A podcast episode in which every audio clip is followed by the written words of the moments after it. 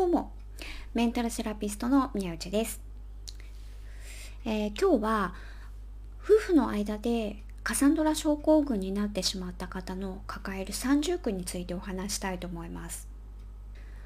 まず、カサンドラ症候群とは何かについてちょっと説明しますね。カサンドラ症候群とはアスペルガー症候群のパートナーと情緒的な関係を築けないために身体的精神的症状が起きていることを言います。カサンドラ症候群はあらゆる人間関係で起きうるんだけれども、まあ、夫婦の間で起きている場合が特につらい。それは三重苦にさらされるからなんです。カサンドラ症候群になる方は圧倒的に、まあ、女性つまり奥様の方が多いので今日は、ま女性目線でお話ししていきますね。まず1つ目。それは家の中で起こります。お付き合いしている時はさほど気にならなかったっていう人が多いんだけれども結婚後、まあ、人によっては、まあ、出産のタイミングでご主人とのコミュニケーションに違和感を持つようになりますね。まあ、ご主人があまり喋らないまたは会話をしても噛み合わない頼み事をしても伝わらなくて結局奥様が全部やることになって二度手間になる。頼んだことしかやらない。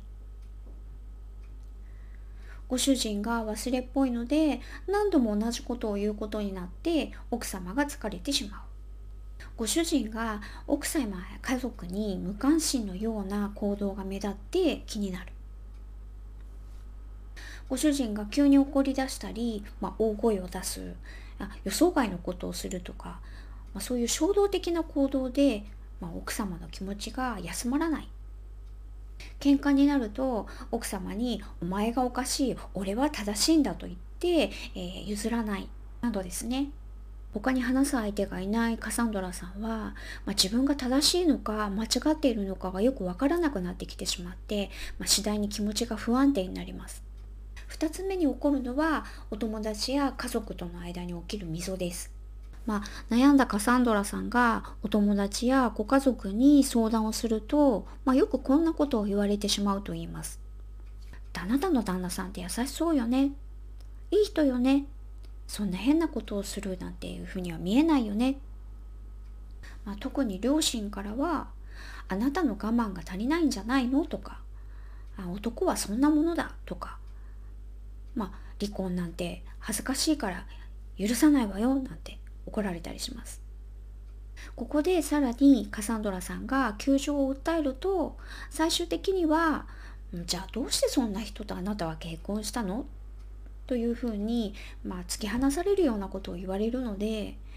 カサンドラさんはここでも孤立してしまいます。次第に心理的に追い詰められてしまうと、まあ、この時点で心療内科とか、まあ、無料の相談などに行きますよね。まこれが3つ目。まここでも理解してもらえないことが多いんです。カサンドラ症候群は、え公的に認められた診断名ではないんです。あくまでも、まあ、その方に現れている症状例えば、えー、睡眠障害片頭痛ホルモン異常。